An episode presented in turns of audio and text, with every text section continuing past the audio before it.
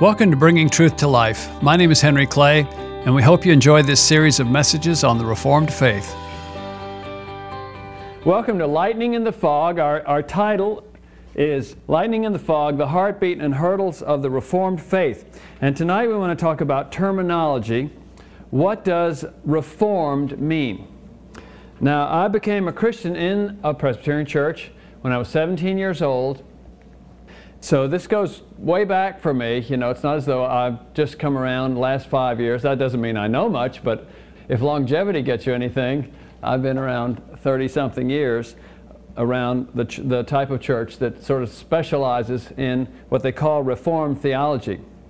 And it's been something that sometimes I feel like I have a better idea of what it means, and sometimes I don't. But it's just as far as terminology, the term Reformed isn't a slam dunk term that you just you say it and everybody says, oh yeah, like fried egg or something like that. I mean, nobody ever comes up and says, now, would you explain to me again what a fried egg is? And everybody knows what a fried egg is. But when you say Reformed theology, even if they've gone to this kind of a church their whole life and they hear that word, you know, so many times in so many settings, and still, after years go by, they say, if their child asks to know, Dad, what is Reformed theology? It's like, oh my, let's see, now how am I going to answer this? So, whereas if it was a fried egg, you'd have it right away. And so I wanted to try to give an illustration tonight that using that cup that you just were working on. So here we have your cup that you first made. Nice formed. Why do people make cups? Are they nice just because they're paperweights or things to throw at people? What's the primary purpose of a cup? Okay, to hold a liquid so that you can drink, so that you can satisfy your thirst. Okay, you don't need a cup for a steak. You know, you'd have to kind of roll up a steak and shove it in there, and then once it's in there all rolled up, you'd have trouble cutting it and eating it. It's not good for steaks. But it's very good for beverages, you know, and so you make your cup. Then, so that's formation, the making of the cup. Then if you're mean to your cup, you break it, or if it's a soft thing, you smush it or run over it, like your child's tippy cup, you know, that's got the little thing on it, and you back the van over it, and now it's all mashed. And so it may have a hole in it. It at least won't hold as much as it used to, and it may leak out the liquid, so it no longer works like it was supposed to. So you have formation, you have deformation, deforming it, and then you have, if it's a type of material that you could reform, like our Play-Doh, you can remake it again, or you can reform it. That is what reformed means in this context of theology. So now you see, you have a handy-dandy thing that even to a child you can explain when they say, Mom, what does reformed theology mean? You say, well, let's get some Play-Doh. Okay, now let's look at this in terms of church history and see how that works out. In the first 400 or 500 years, Christianity was in formation. That is when the time when the apostles wrote the Scriptures. And then in the next 100 or 200 years, they finalized what's known as the canon. What's the canon? It's which books should be included in the Bible as Holy Scripture, and their main criteria on that was, can we trace it to apostolic origin? Do we know that this really comes from eyewitnesses of Jesus Christ? And so that was all part of formation, and then they began having the church councils, because once they'd established the canon and people studied it, there were certain things that were more difficult to figure out for people, like what's the nature of the Trinity? What's the nature of the incarnation of Jesus? Was he a man who was real spiritual? Or was he God who appeared like he was a man but he wasn't really a man? Or was he a man and Jesus, and then this Christ spirit comes onto him, like some beliefs taught back around in here. And then at the crucifixion, since God can't die, Christ left Jesus, and just Jesus died. Of course, he didn't rise either. But the Spirit, you know, didn't rise because he didn't die, but he's still alive. You know, they came up with all these things, you know. So you remember on every Sunday we say the Apostles' Creed, but on special Sundays we say a different creed. Do you remember what the name of that different creed is? Nicene. The Nicene Creed. And that creed spells out a number of the things that were doctrinal difficulties, like the nature of the Trinity, the nature of the incarnation of Jesus. But all that to say that in these first 400 or 500 years, it was the formation of the church as we know it today. Then, in the Middle Ages, and people from that are staunch Catholics would maybe disagree with us on a couple of points, and you know, none of us are right in everything we say, and we don't mean any harm, but even Catholics would say the Middle Ages didn't go that well. There were things that were not good. And so much so that by the time of the 1400s, there were popes that had maybe 30 illegitimate children and would contract hired killers to wipe out people and stuff like that, you know, bad witness for the church. And there was a time of deformation where Christianity was kind of really on the way out. I mean, if it kept up like that, it was just a matter of time before it would collapse under its own hideous weight, because they had so far departed from the Scripture and so far departed from the Gospel. And then in the 1500s, the Reformation began, and it was a time of reforming, like with your cup, trying to reform Christianity according to its original design. Isn't that a simple way to look at it? Maybe not be right, but I think it's right. That's what I've understood it to be. Now let's look at a couple of the details of that. With formation, the main things under formation were the canon of the Bible and the creeds. And the kind of things that were going on that deformed the church were teaching that salvation was by works, or by being baptized, or by observing the sacraments. The veneration of Mary and the saints, so less and less praying to Jesus because he was sort of scary, so, you know, mom always has an inside track, and so we'll talk to Mary and go through Mary to Jesus, and she'd put pressure on Jesus, and she'll get it done. But it's just not biblical. We love Mary, but, you know, we don't think that's the right way to handle prayer. The church was rich, it was powerful, it was corrupt, it was very involved in political matters all throughout Europe. There was the issue of the Inquisition, that there were a lot of abuses there. You maybe have read about that. There was transubstantiation, which was almost like a magical reenactment of the crucifixion of Christ every time they had the Mass. There was the issue of the infallibility of Pope, and the issue of putting tradition on the level with Scripture. That's how it ended up getting this far. Now, I have a shirt on here, and I want you to notice the way this shirt is. And I thought, well, I had it folded. I don't know if you can tell. It's not iron. Can you tell? I'm not real good at that. I mean, I look at it and says, well, it actually looks pretty good now. But I want you to notice, when you think about how that shirt was originally made, there weren't those wrinkles there. How did those wrinkles get there? Well, we folded this shirt up, and I took it in my suitcase down to Nicaragua last week, and it was folded up in my suitcase the whole time because I never got around to using it, and I brought it back, and I put it on today. And so I have deformed my shirt. It's got wrinkles in it. And so to reform my shirt, I'd have to iron it. These wrinkles are in there because of tradition. It was folded a certain way for a long period of time, and then when you open it back up, it's wrinkled. Well, the church got wrinkled because anytime you do a certain thing a certain way for a certain amount of time, then it ends up being, well, that's just the way we do it. Take, for example, confession. One of the issues with confession that's a challenge is that a lot of times you and I confess our sins, but we still feel bad about it. You know, some sins you confess and you dealt with it, and then you went to church and you to communion or whatever, and you're over it. But there are other sins that 10 years later, you're still kicking yourself, and you've asked the Lord to forgive you, and you don't feel forgiven. And, well, it's always been that way. There are just some sins that are harder to feel like you're over and feel like you're forgiven. And so the church established a system of confession where you would go and talk to the priest, tell him what you'd done, and he would maybe give you some things to do that would express your sorrow, like pray the Lord's Prayer a couple of times and these other things. And then he would announce you forgiven, using the words of the Scripture, you know, you're forgiven. And it's like hearing it from somebody else who's an official in the church. It's like, now I feel forgiven. doing that, it would start out just as a good idea and a helpful thing for people. And I mean, if you've got to confess your sins to somebody in a small town environment, how many of you have ever been in a small town environment? It's pretty rough, isn't it?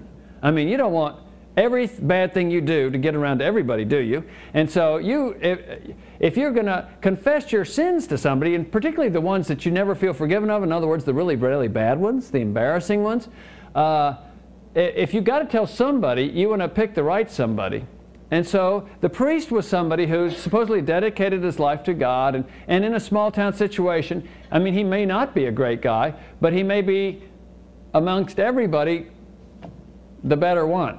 So it made sense to, in a private place, confess it to the priest so that he could then pronounce over you forgiveness. But what's the problem with that? It doesn't come from the Bible to say that you have to do it that way.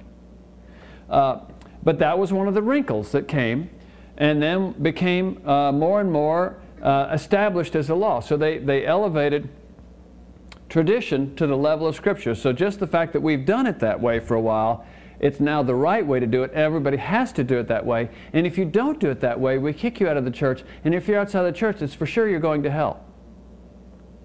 So the church had gotten very, very deformed. Deformed in the sense of straying from the original way that the Bible said how the church should be. So when the Reformation began, the main thing that they were looking to accomplish was to reform the church, to go back and look at what does just the Bible say? If we iron out the wrinkles, what's the shirt supposed to look like? If we iron out the wrinkles of tradition, it doesn't matter if they're good or bad traditions. It's tradition.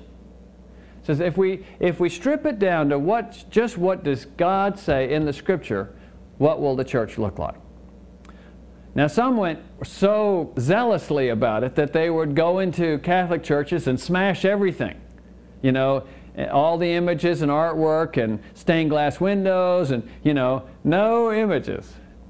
But it was with that desire to get things back to the way that the Scripture originally said. And you may remember some of these funny sayings, funny because they're in Latin, and most people don't know Latin.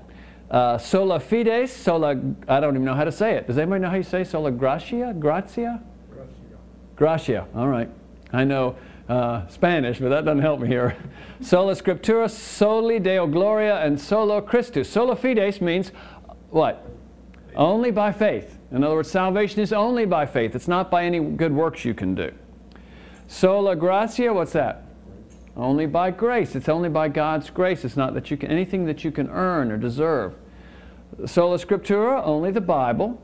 It doesn't matter what the Pope said in the year 832. If he didn't get it out of the Bible, then we're just going to say the Pope said it. We're not going to say God said it. Soli deo gloria, only to God be the glory. Not to any person. We're not trying to be the followers of a man. That's an interesting thing of Reformed faith.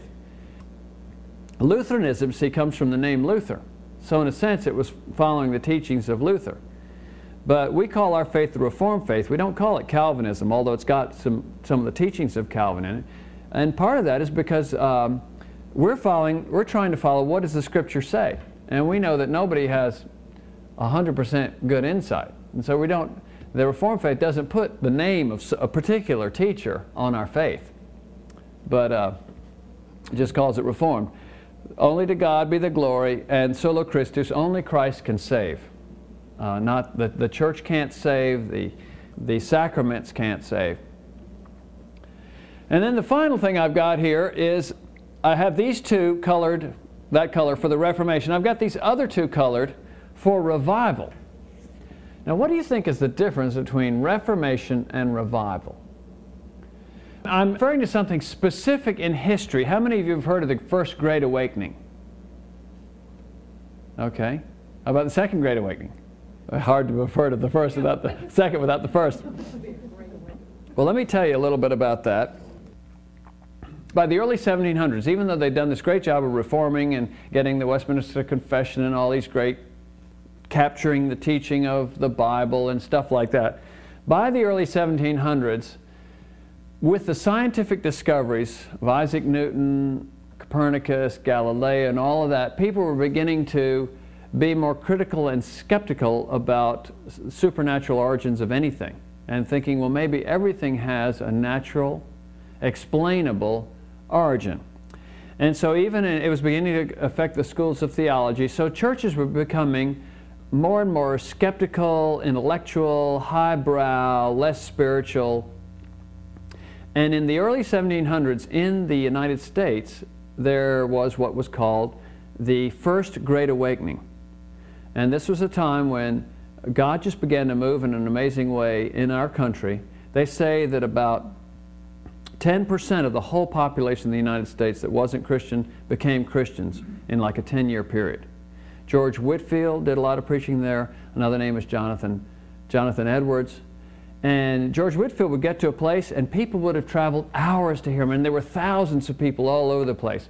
Benjamin Franklin was so taken with George Whitefield that one time when he was speaking up in Philadelphia, Benjamin Franklin he was speaking up there, and there were all these people here, and he had such a booming voice.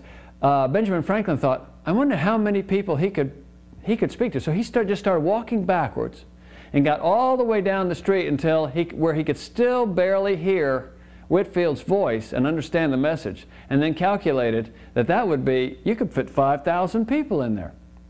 And there was just such a hunger for God. There were times when a minister would be preaching and talking about the realities of the life to come, the realities of heaven and hell, and says, if you have not received Christ, you are like a spider dangling from just the slightest gossamer thread over the pit of hell.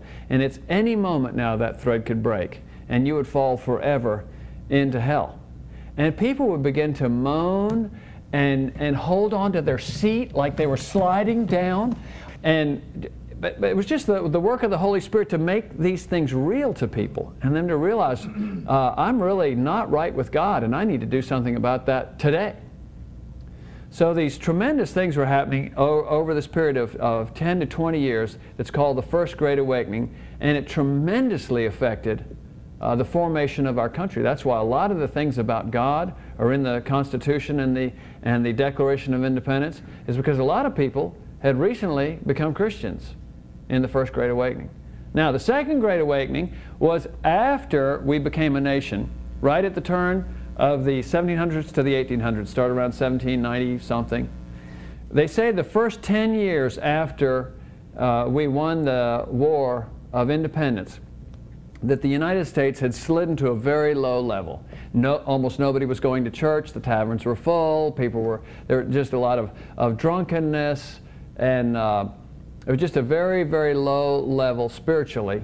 And God began to do a work again that's known as the Second Great Awakening, and the Cane Ridge, Kentucky revivals, where people would come from all over to this place and just camp out for a week and listen to preaching and sing and everything. And in the several universities, revival broke out as people turned their lives over to God, and a lot of missionaries came out of that Second Great Awakening. So that's what we call revival. That's a long thing, but since it's not as familiar.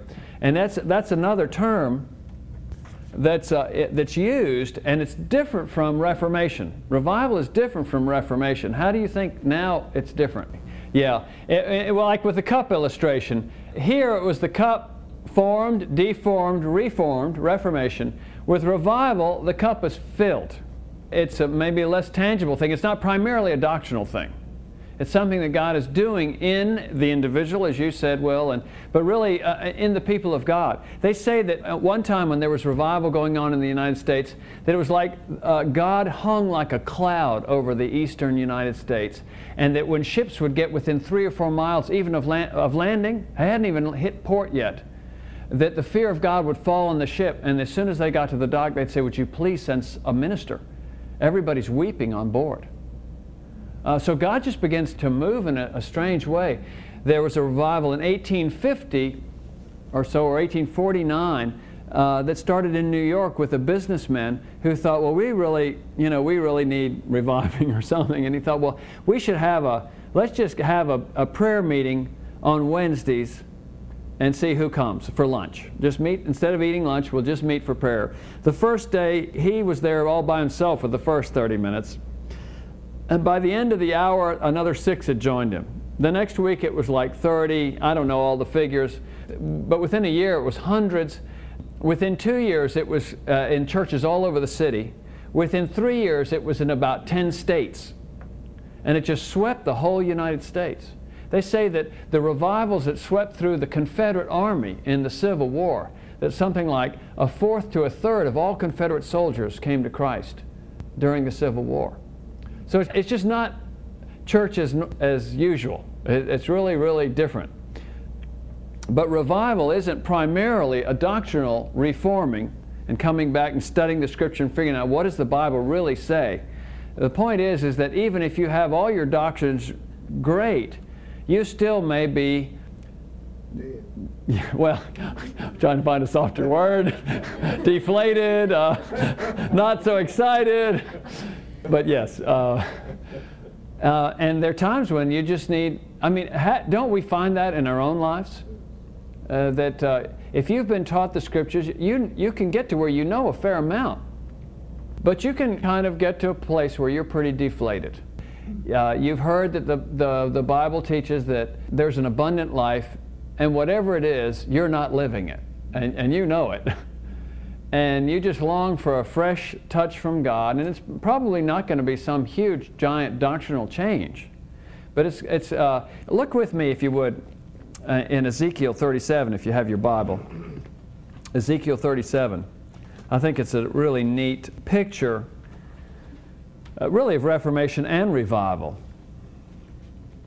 Ezekiel 37, it says, "The hand of the Lord was upon me, and He brought me out by the Spirit of the Lord," this is the prophet Ezekiel, "and set me down in the middle of the valley, and it was full of bones." So there's this big valley, and there are all these human bones there. Now that, most people, that kind of give the creeps. I mean, most people, even if you go to an elephant graveyard and see elephant bones, you know, you think, whoo, you know, but what if it's all people bones? And He caused me to pass among them round about. So this is sort of like a cemetery, but they hadn't buried anybody. Round about, and behold, there were very many on the surface of the valley, and lo, they were very dry. Now this is the last state of decomposition of the human body before dust. This is the last state at which it's still recognizable that this had ever been somebody.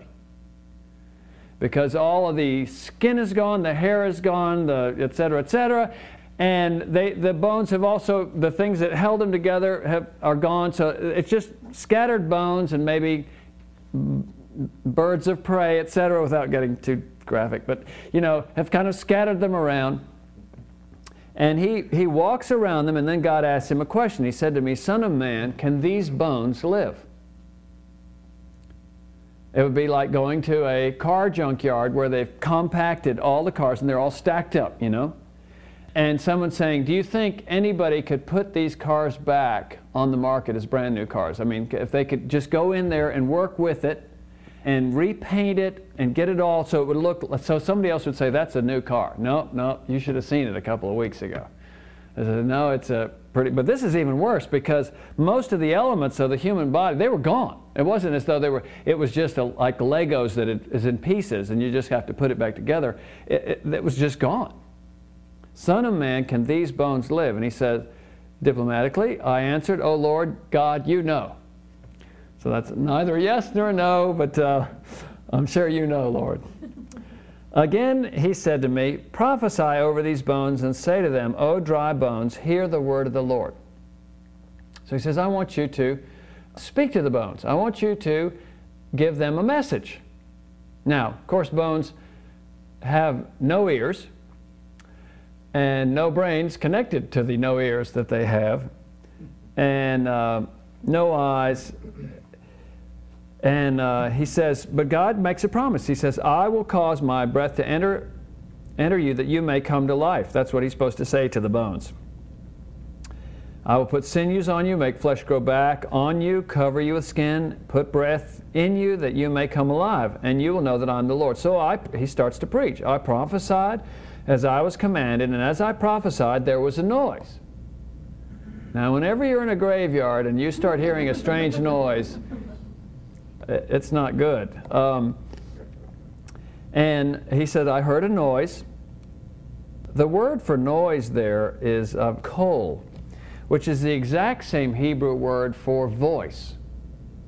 And I've often wondered whether or not here it should be translated voice. Do you know that word kol is translated voice 285 times in the Old Testament, and sound or noise only 95 times?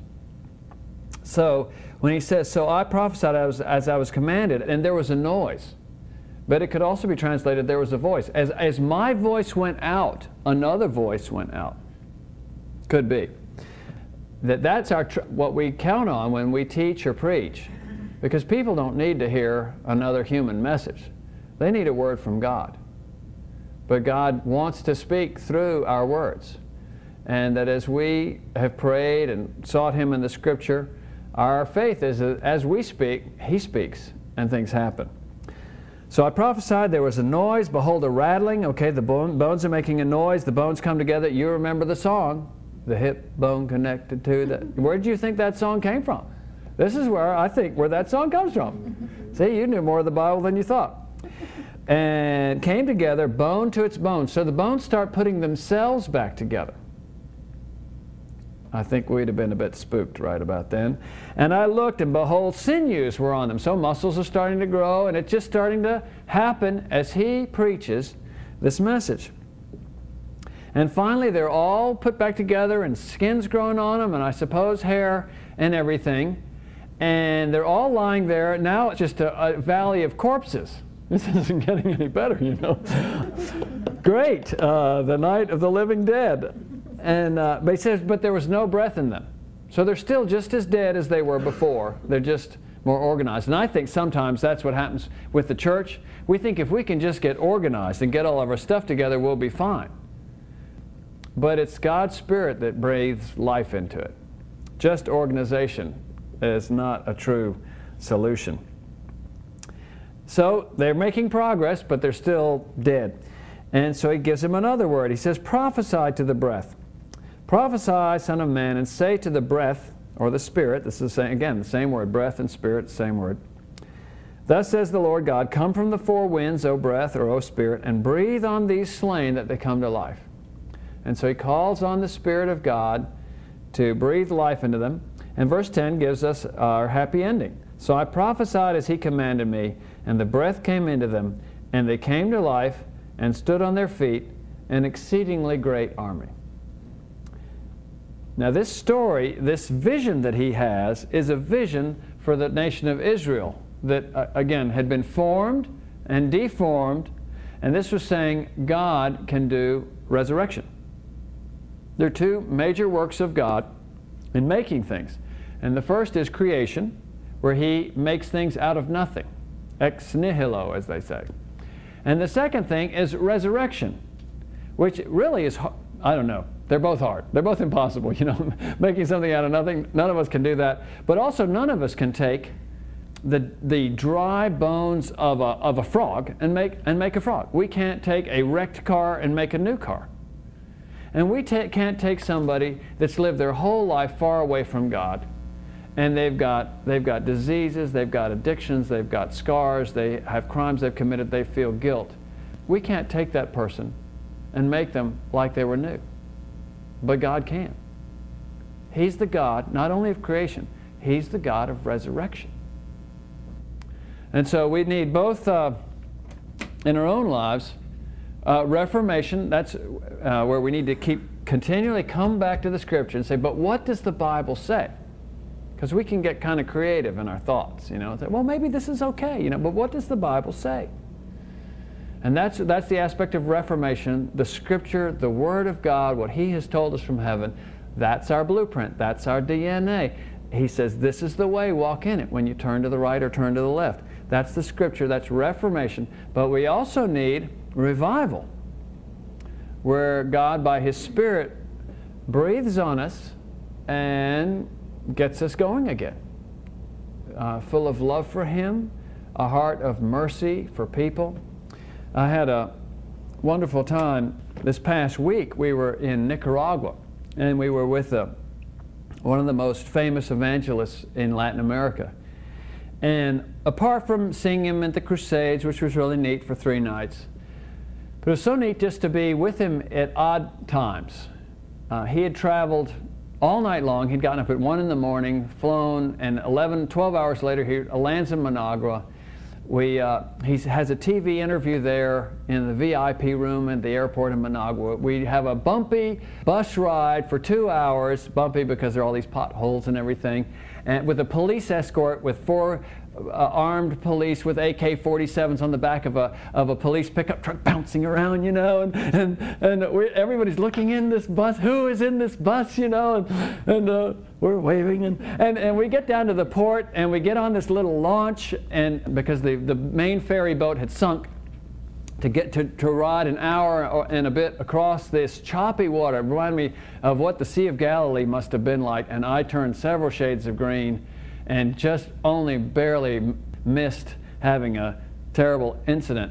And we finally get there, and it's 15 minutes before the crusade starts.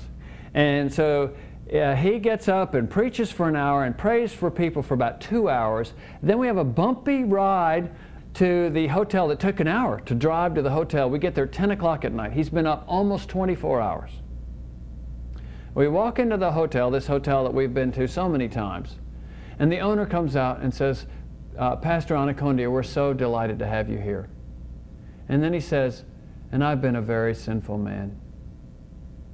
And I've done a lot of bad things. And he begins to weep. Annacondia hadn't said anything. He just walked in. And Annacondia says, no, stop right there. He says, I want to tell you how much God loves you. And let me tell you what he's done for you in Jesus Christ. And he shared the gospel with him and led him to Christ. We hadn't been there 10 minutes. And the Lord just works in so many different ways. But that kind of thing is revival. It's something special that God is doing. And it might be with an individual. It might be with a church. It might be with a nation. Sometimes it seems stronger than other times. I don't think anybody can figure it out. Though Jesus said in John chapter 4, the wind blows where it wants to. And we hear the sound of it, but we don't know where it came from and where is it going. That's why some people criticize churches that plan revivals. You know, we're going to have a revival in 3 months. Well, how do you know you're going to? I mean, you can do your part, but that's not revival. Revival is what God does, and he does it when he wants to and where he wants to. As people cry out to him, Lord, I need a fresh touch from you.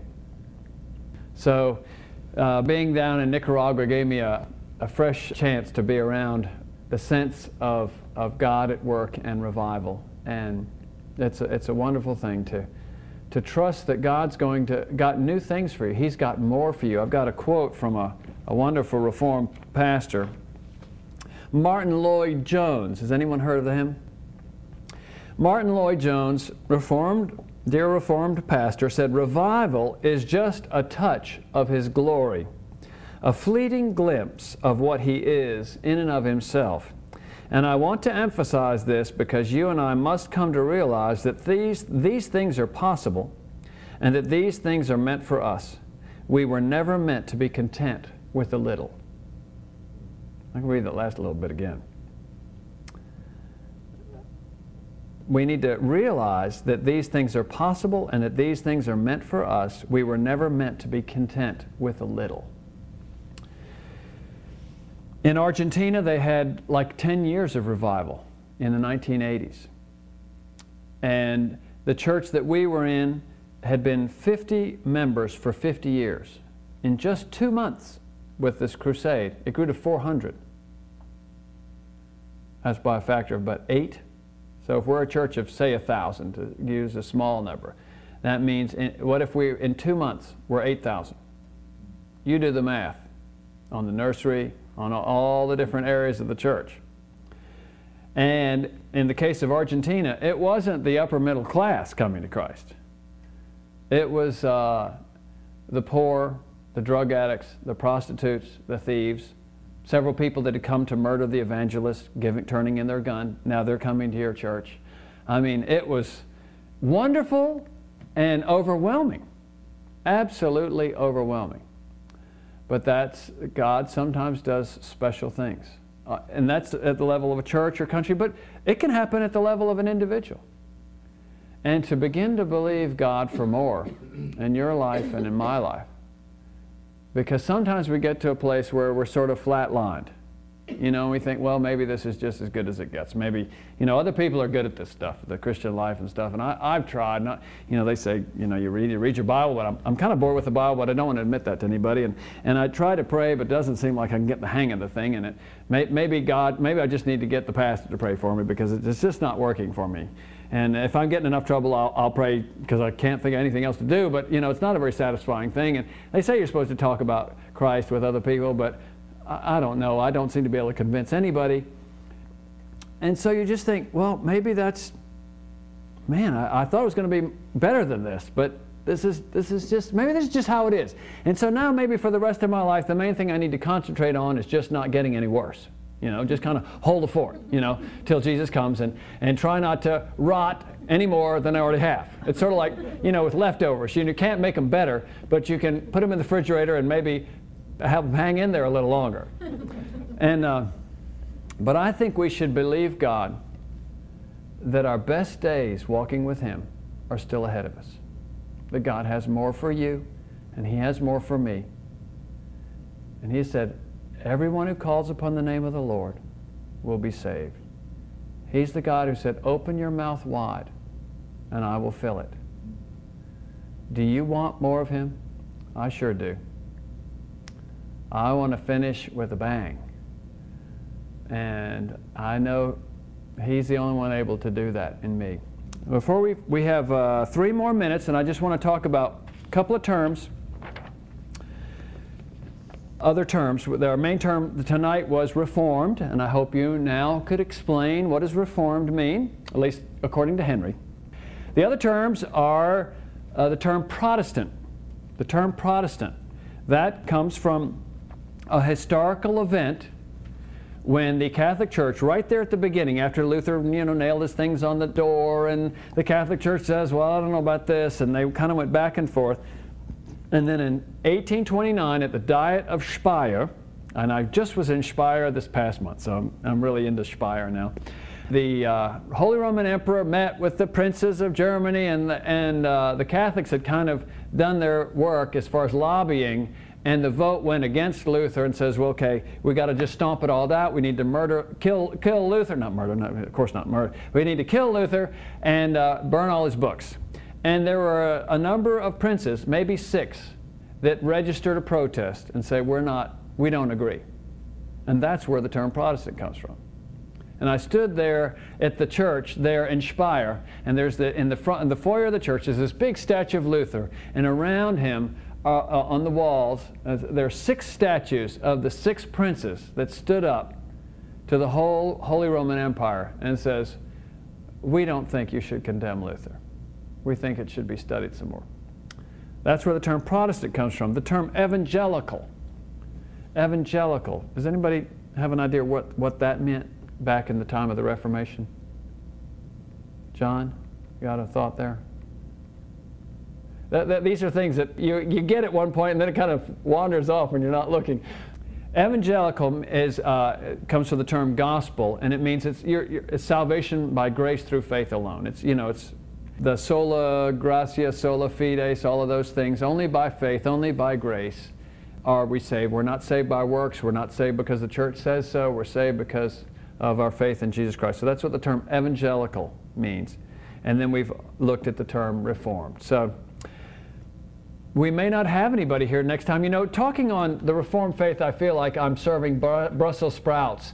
And they have lemon pie next door. And even if you think I'm a good cook, lemon pie still is a better bet, you know, as far as flavors. But anyway, in the coming weeks, we're going to look at Jeopardy. Anybody like the show Jeopardy? Okay. What's the deal on Jeopardy? How does it work? What do they give you? And what do you got to figure out? Okay.